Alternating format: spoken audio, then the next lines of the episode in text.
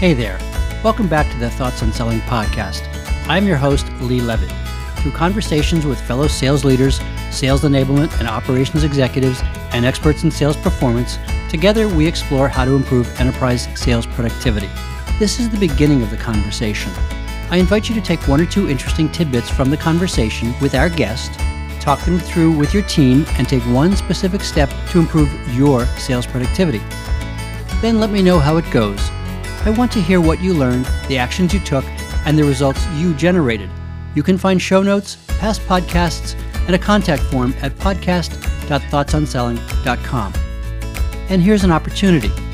If you feel that something is getting in your way of being a more successful salesperson or manager, engaging a coach might help you to achieve more of your sales and personal goals. I've coached individual salespeople, sales managers, and company principals over the years, helping them to break through to higher performance and personal satisfaction. I have a couple of individual coaching slots opening up in early 2024. To learn more about how coaching can help you to be even more successful, please visit acceleragroup.com slash meet to schedule an initial conversation. And be sure to ask about our no-risk guarantee. I look forward to talking to you. And now, on to the conversation.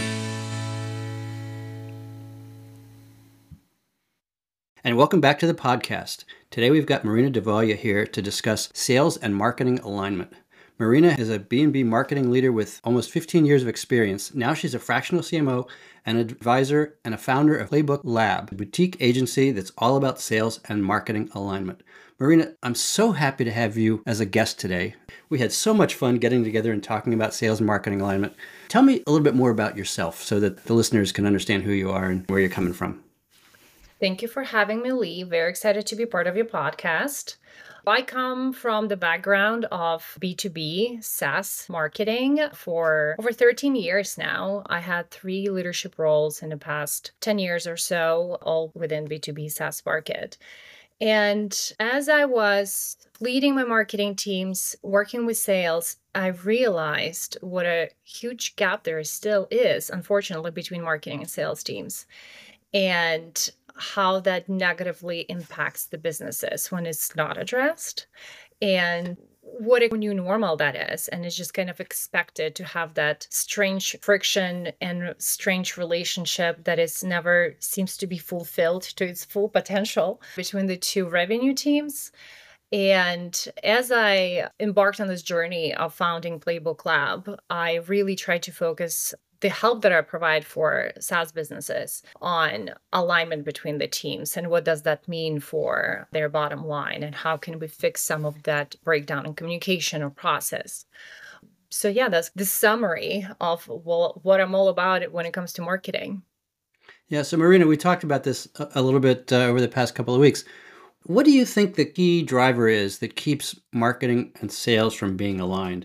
We've got employees of the same company that have different job functions, but ultimately the job of a company is to create customers. Marketing helps create customers and sales helps create customers. Why is there this lack of alignment between marketing and sales? What's your perspective on that? I can only speak for marketers, right? Because I've been in those shoes a lot and I've been working a lot with CROs and heads of sales. So I can also speak a little bit on their behalf, but mostly, of course, I'm biased towards the marketing end of the world.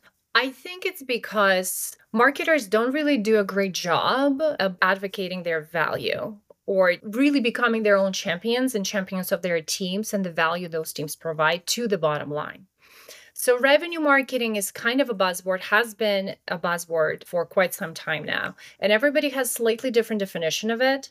And I think people really try to focus too much on the marketing sourced revenue, like that percent, that is that 30%, is it 20%, which is like never enough for sales to begin with. And the value just kind of stops there. So when you don't produce on that particular attribution to revenue, you're just kind of done. And I think we are we were trained to just do so many different things, brand, tell compelling stories, do product marketing, provide this value-based solutions and selling for our entire organizations that we just kind of in a shuffle of it forget about how to communicate the value of everything we do apart from the direct impact to revenue that is very measurable and has direct ROI from your program. Right. I don't think it's the SLA that marketing isn't meeting sales expectations of yeah, X percent. I think it's more fundamental than that. Sales says, I need to hit my quota today, or I need to hit my quota this month or this quarter. And marketing says, we're working on campaigns and it's going to take a while. And so the objectives are slightly different. And the perspective of the path to those objectives is slightly different.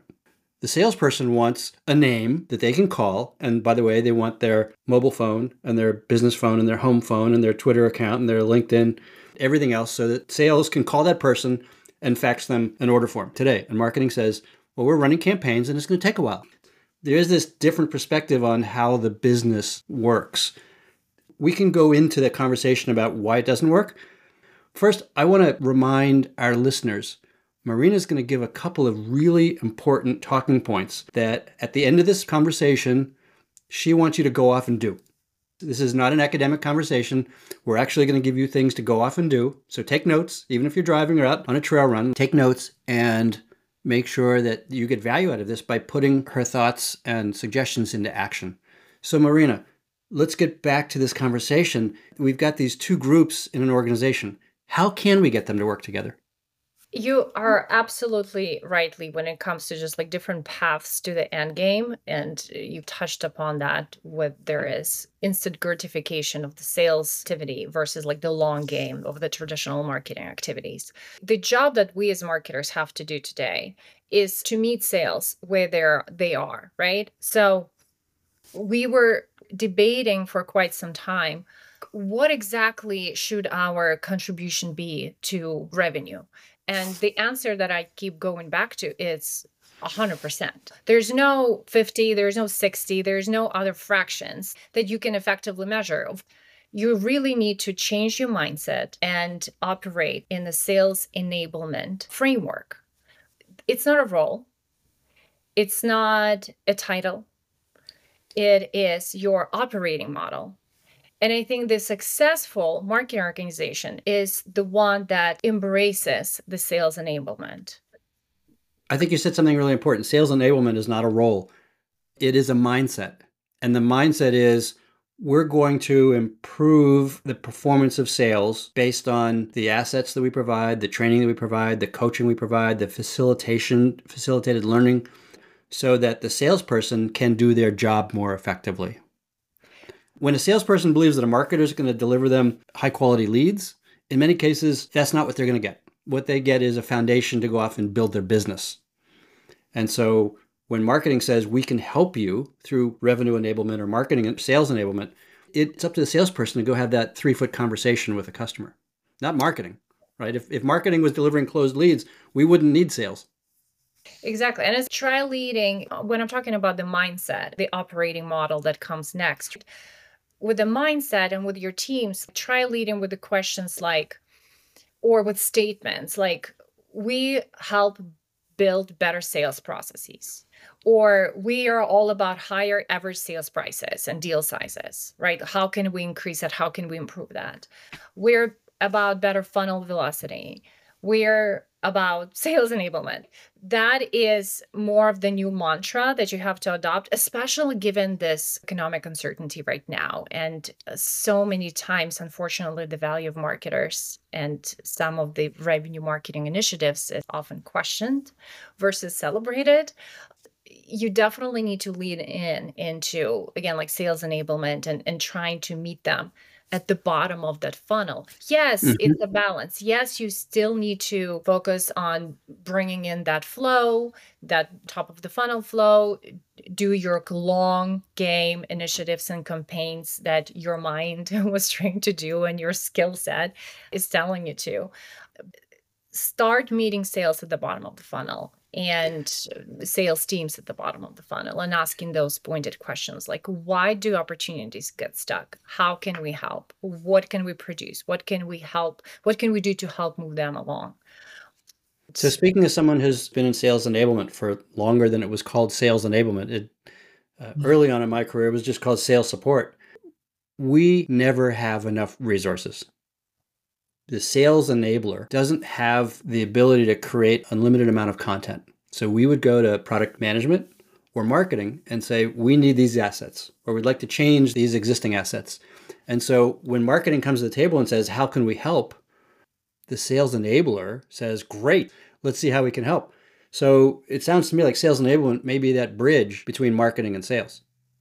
Yes, and you're talking about resources, and I think what's also important to touch on is that the misalignment between marketing and sales that exists in many organizations it's very much so measurable people don't get to the point of measuring it because why bother right when you start having the conversations internally with your internal stakeholders about the value of some of the sales enablement focused initiatives or some of the roles that some of your marketing or sales team members need to take on in that particular mindset and framework. Harvard Business Review a couple of years ago did a study of how much it costs organizations when the two teams operationally not aligned. It's over a trillion dollars. That's like mm-hmm. 12 zeros. That's a lot of money. And that's measuring all the wasted efforts around content, your people, the time spent on marketing campaigns that nobody seen to fruitful results and nobody picked up on the sales side and led through to the very end. And most importantly, all those sales opportunities. There's just a breakdown in operational flow of information and leads and all, all that activity that marketing produces and conversions just like never gets realized. That's a great point. A good friend of mine who ran marketing operations at HP years ago found that 90% of their marketing assets had never been touched once. Now, HP generates a lot of marketing assets. 90% had never been touched once. And this was at a time when real live people created those assets the effort involved in creating assets or programs or campaigns that are never used or that are not effectively used, you can take those resources and apply them to activities or programs or assets that jointly marketing and sales agree and can test agree will drive results. Have you seen that in, in your own consulting with clients? Have you seen changes in how they do things when come to that realization that much of their existing activities is going to waste? Unfortunately, yes. Mm-hmm. Not it's not necessarily like an epidemic of the problem. Still, their peers and partners and great marketing and sales organizations I've had pleasure working with throughout the years generally get the point in marketing activities and campaigns and they see the ROI. There is still that unsaid truth that yeah, how much of that content actually is put to work in our sales process?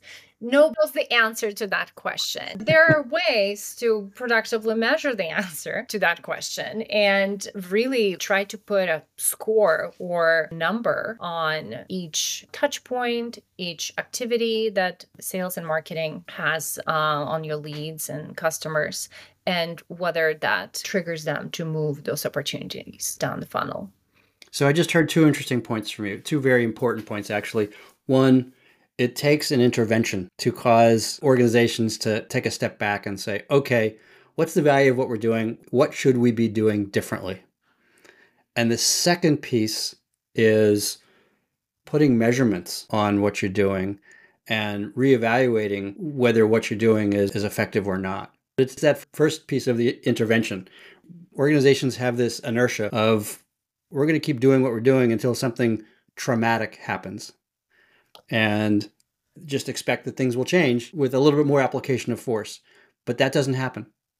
Yeah, definitely doesn't. And usually, like, there needs to be a third party facilitator, and that's bring anyone, even within your organization, that is not necessarily doing the marketing or sales job every single day, to operationally look at how the two organizations working together. The good news is that you don't have to try to fix it all in one day that's very intimidating and it's it's a huge undertaking. It's very disruptive as well right? So generally throughout the work that i've done and through some of the research and talking to peers like yourselves and uh, some of the market marketing leaders and sales folks I see three main general buckets and problems that companies have when problems that they can start fixing that are not necessarily bite sized, but at least there is the start and the end that is feasible in the next right. 30 to 60 days to accomplish. So don't boil the ocean, start small, show achievable results, agree on a common goal. And sometimes the fact that an organization has brought in a third party facilitator or consultant indicates that they've agreed on a common goal, but they don't want to have an internal person drive it because that internal person may have a bias or may not have the facilitation resources or the expertise to create that alignment. The bias is a big one. The weight of the knowledge and the baggage that comes with it as well. Then unconsciously you step into kind of protective mode sometimes, right? And the goal here is to not go and like completely deconstruct and disrupt.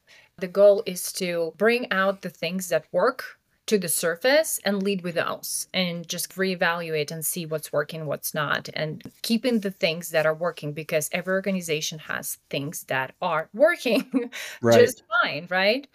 In my consulting, Marina, or in sales coaching, when I'm working with a rep, I use the tenet number one of the Hippocratic Oath. First, do no harm. Don't break something that's working, make it better.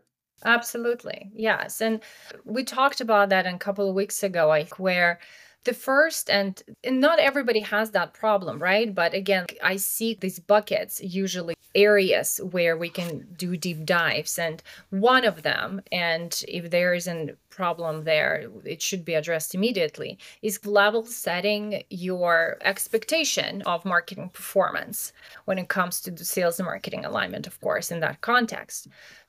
How much going back to again putting the number on it although we know that marketing is so much more than just 30 40 50 60% of revenue direct revenue attribution. Most of this disjointed meetings and disruptive discussions and animosity between the teams comes when there is this perceived problem that marketing doesn't deliver on their promises. So go back to the promises evaluate whether these promises are even feasible. Why did you make those promises? How did you get to committing to those numbers? Level set, go back to the drawing board with your sales counterparts and together show them what the thought process is now, right? So, what can we keep? What can we lose? What can we pause? Revisit your programs and their ROI things change, things shift, especially again, it's cyclical. And now a lot of things that worked before in progress probably not perform as well anymore. So, where can we move the budget to? Set those new revenue expectations. SLA is still a good way to do that, right? It's yes. not a one size fits all and it's not going to solve all your problems. The good SLA goes a long way. It's as much the conversation about what makes an SLA good as opposed to the number itself because there's a number of components into design of an SLA. When we say 30%, what does an acceptable lead look like, right? How far down the pipeline do you expect it to go? Is it a warm lead? Is it a cold lead? I'd like to move on to a more granular conversation. Let's take a look at Greenfield or new logo acquisition versus account expansion or account based marketing. Are there discrete differences in how you would drive an approach for Greenfield versus ABM in terms of marketing and sales alignment? Yes, the premise of ABM, and it's funny to me how many people are still struggling, or they think that they're struggling with ABM because they, they think that they need to buy some sort of a really expensive tool that costs them tons of thousands of dollars a year. The core of ABM is marketing and sales alignment. Is the two teams coming to the table marketing and sales, understanding the pool of the total addressable market that we're going to go and really or share of wallet within an account yeah. Exactly. And understanding what those parameters look like for the ideal customer profile right? Mm-hmm. identifying that pool and then going and writing specific tactics to engage demand units without those accounts. It can be one to one one to many one to few whatever kind of floats your boat, right? At the core of it is, again, that mutual understanding of what that targeted account pool is looking like. The tactics can vary from targeted events, very specific into geographic location, can be, of course, digital ads, specific content and case studies of like minded and looking alike customers. So that's one Customer upsell programs or cross sell programs often use the same tactics and then some because they're leading with product and features and they invite your customers into behind the closed door. They get the early look of all your features and functionalities that you have cooking there right? So they feel special. Some of those tactics also work really great in the other side of your funnel. So, pre acquisition. I've seen interesting sales journeys that incorporate successfully some of the tactics that your customer upsell and cross sell teams use earlier on in your buying cycle. So, examples being if you're engaging with a customer within your targeted account pool, part of your ABM strategy, let's say, you invite them to a closed door, peek behind the curtain virtual event or in person event where some of the great customers are coming together and talking about the best use of your platform or getting a sneak peek to some of the features because some of those use cases that will be discussed there applies to them. They will feel so special. I haven't seen completely disengaged leads that will come from that the keys here is just again like looking holistically at your sales journey some of the touch points that you have there and stepping away from who is doing them why they're doing them what's the point and looking just like what works and what engages the audience. Let me ask you a tactical question marina.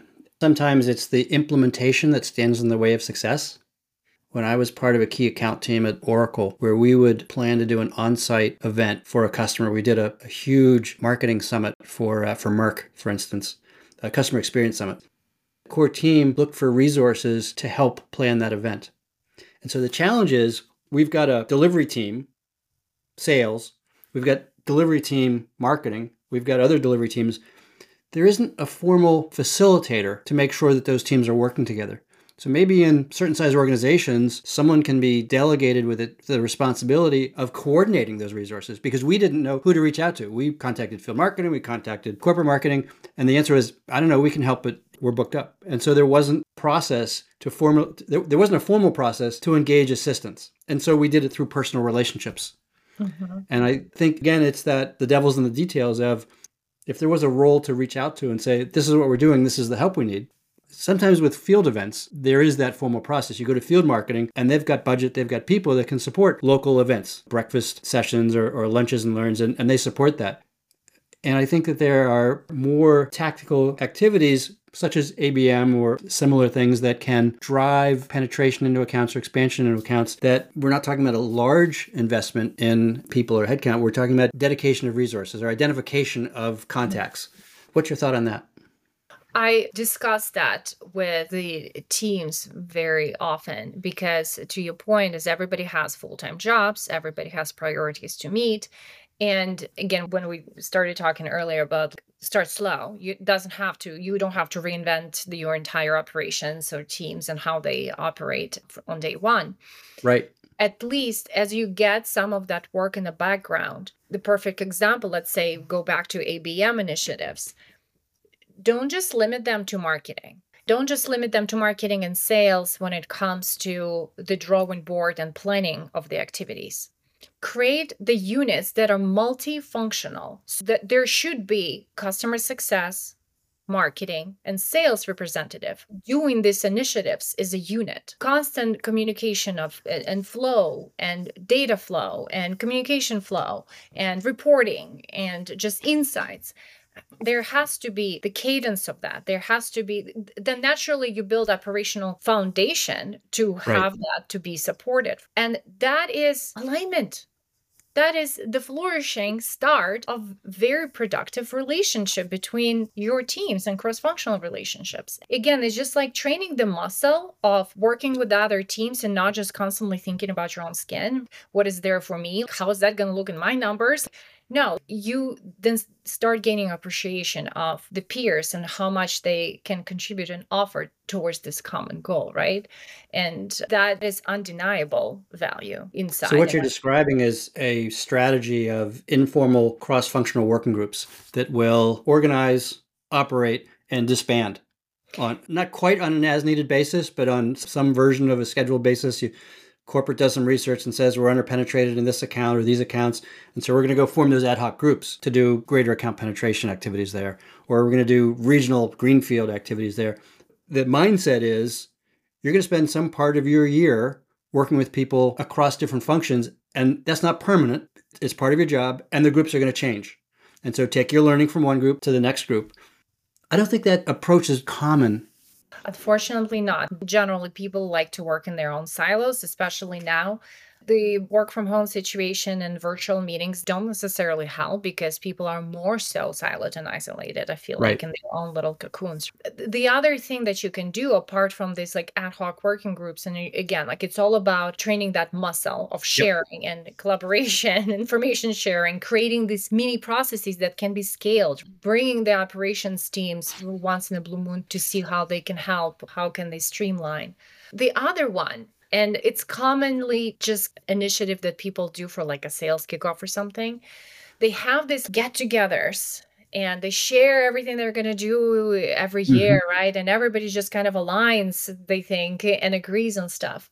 But then they go back and all of that information is just kind of lost. You kind of remember what marketing is supposed to do. It kind of vaguely sounds familiar two months later in the meeting where they're like oh yeah we were supposed to do that event I find huge value creating internal documentation that is digital and sometimes in physical format that aligns all of your team throughout the organizations and service right. and, and, service uh, training materials that align your teams on what we do, who we are today, not like yesterday, but today. Maybe there was an acquisition event that happened and now we do different things, right? Like more so, it's important not to have just a workshop that lasted one or two days at the beginning of the year creating some sort of aids and tools for people to fall back on that again talk about our value proposition. What is the core use cases of our platform that everybody should know by heart? And it should be in a very concise and simple language in plain english or whatever language you guys are speaking right?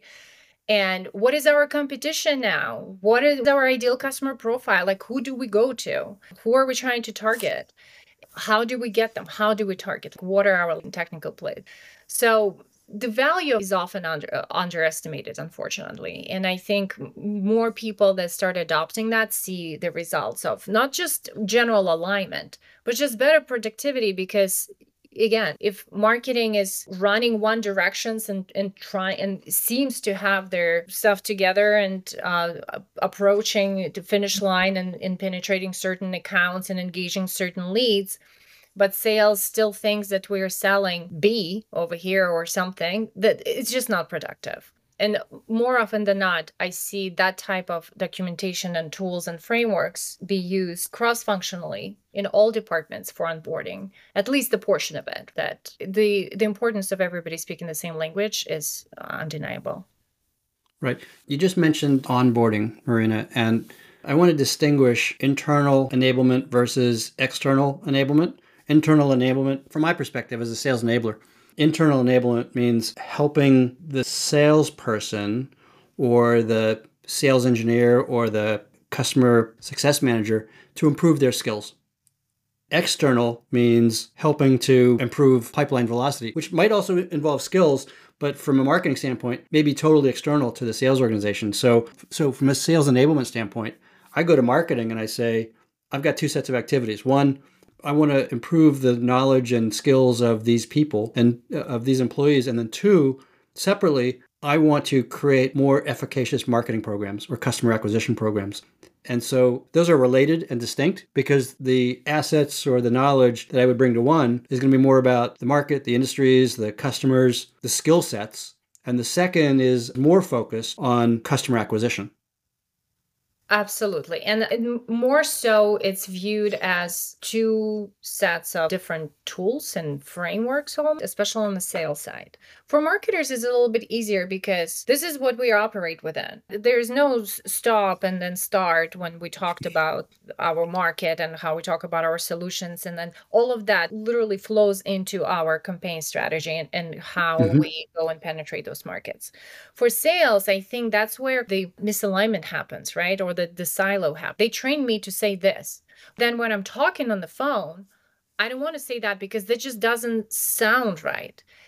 That's the problem. well then why didn't you say to your marketing peers that that's not what my people want to hear when i talk to them on the phone so many times you're in sales kickoffs and again or, or other training meetings it seems like marketers are trying to like just shove all that content and this messaging down their throats where so many times it's not necessarily wrong but there are tweaks and nuances that should be there. And the only way they marketers can know about them if there right. is two-way communication and information flow marketers please go and listen to those recorded calls and conversations and to those demos. Find couple hours a month. That's not that much during your lunch. Yes, it's not a podcast that right. Lee's hosting.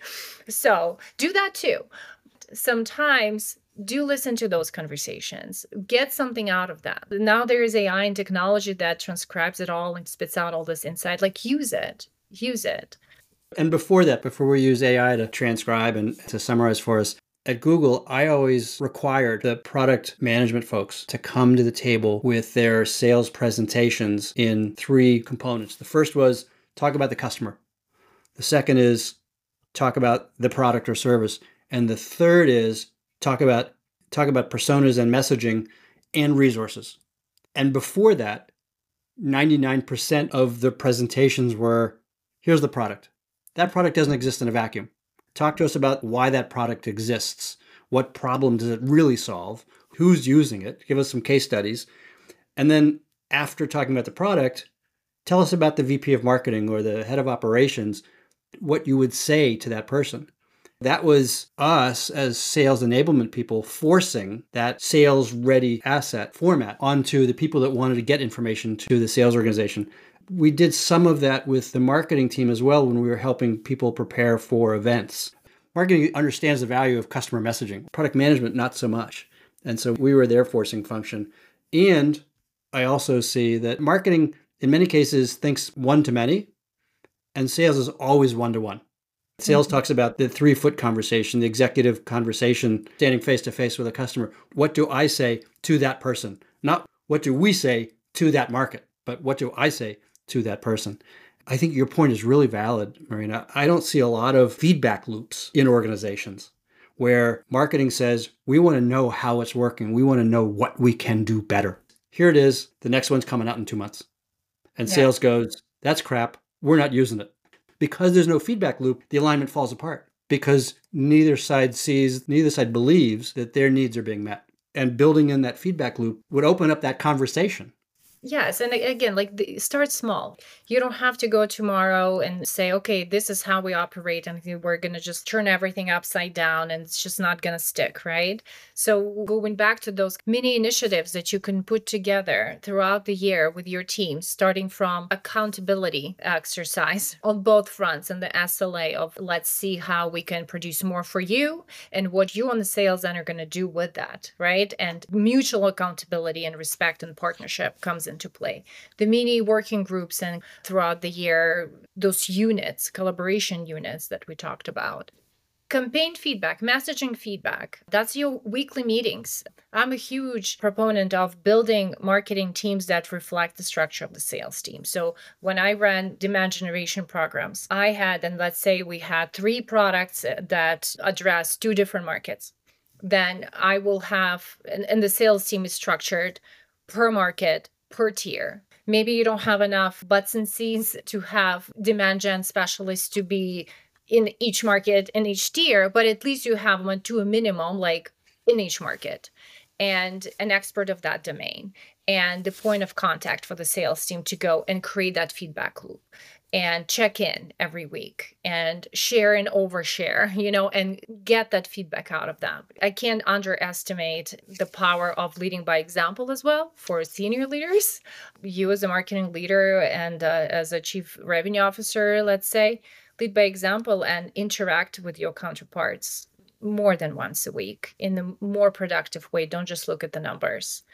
I'll ask you this question we spent some time reviewing your playbooks from the Playbook Lab, and it seems to me like some of those playbooks are designed to create that structure of the conversation and of marketing and sales alignment so that this doesn't happen by accident. That people come to you and say, We give up, we need some help, what can you do? And you've got an approach that already takes into account that lack of alignment, that lack of conversation, that lack of feedback loop.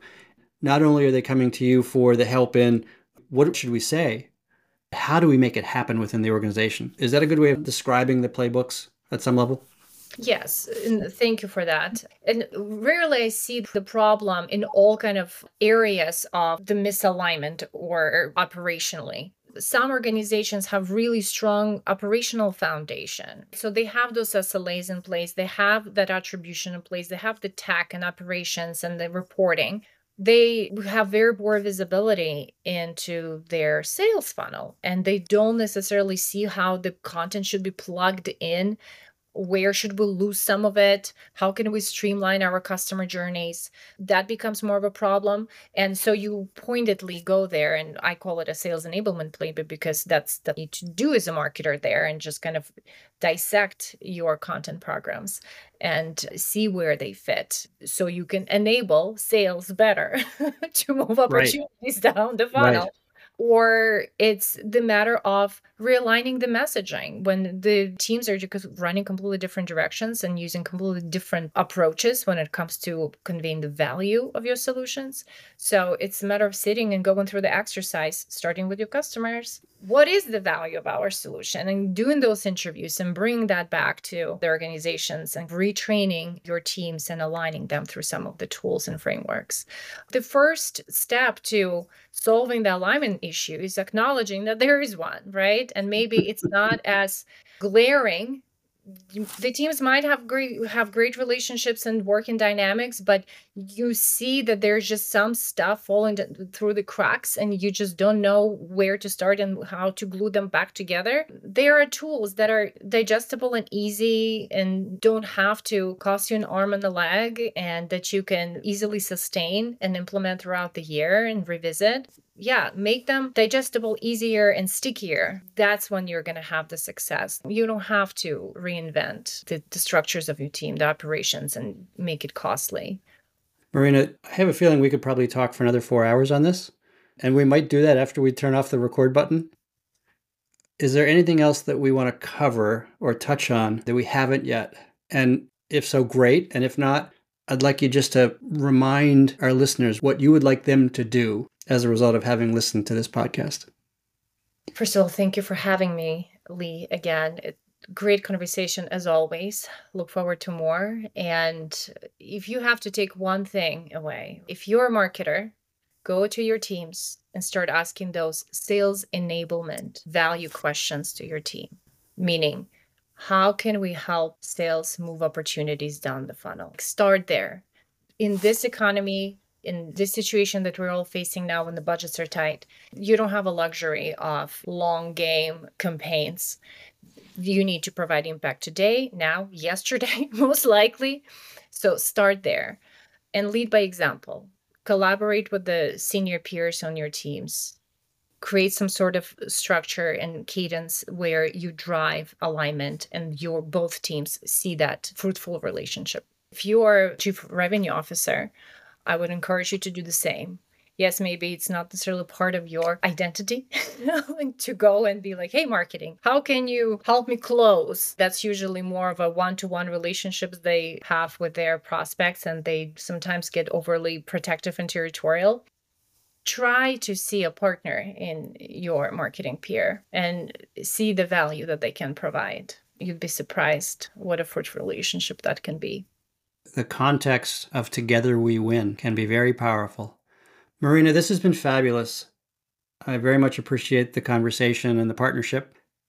One place where people can find you is at www.playbooklab.com. Is there anywhere else on the web that we should point people to, or is that a good place to start if they want to reach out to you and ask questions or find out more information about how you can help?